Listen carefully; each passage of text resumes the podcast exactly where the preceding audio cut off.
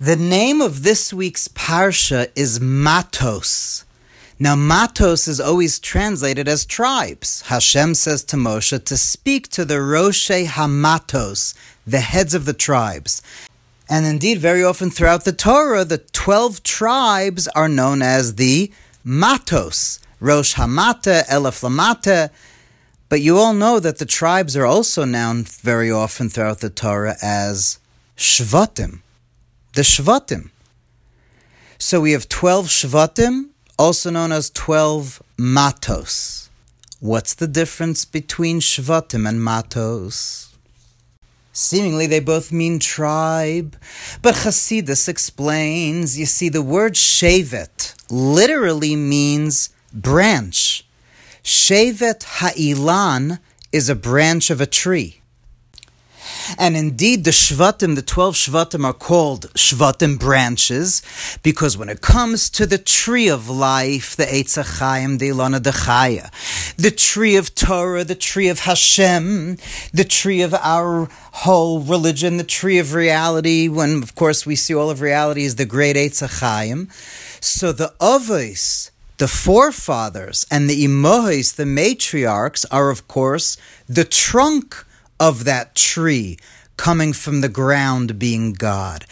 And the Shvatim, the three and the four patriarchs and matriarchs, then split up into 12. You know, there are 12 sides of a cube.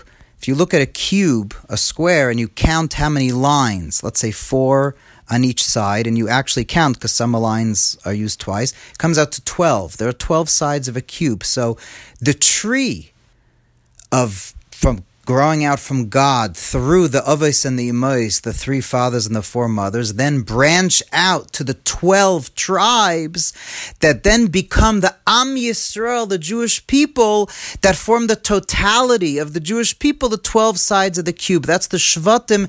They're the branches. Now, branches, of course, bring forth from the trunk of the tree, from the ground, the nutrients, the ability to live and grow. And indeed, the Shvatim, the 12 tribes continued to bring forth holy vitality and godliness through them through to all the Jewish people. So the Shvatim are the branches of the tree of Klal Yisrael. But when you take a branch and you break it off the tree, you get what's called a stick. A stick was once a branch, but it was broken off the tree. And then it's called a mate, a mate. And what's the difference between a branch and a stick? Well, a branch is still connected to the tree, so it's still alive. It has moisture, it has vitality, there could be growth. It feels its connection, it's getting its nutrients from the ground, and therefore it's openly and in a revealed way connected still to the ground, even though it's a branch, but it's connected still to the ground. But a stick, is completely severed and separated from the tree and it becomes dry and hard, which is how we feel. The later generations, the Shvatim became Matos. We became, the tribes became now known as the Matos, the sticks that came from the tree. We are like those broken off sticks. Now, of course, deep down inside, our souls are still one with the ground, with God Himself, but because of our bodies and our animal souls, the way that we usually view reality, we don't feel that vitality, that freshness, that godliness that's within us. That's why we're likened to sticks.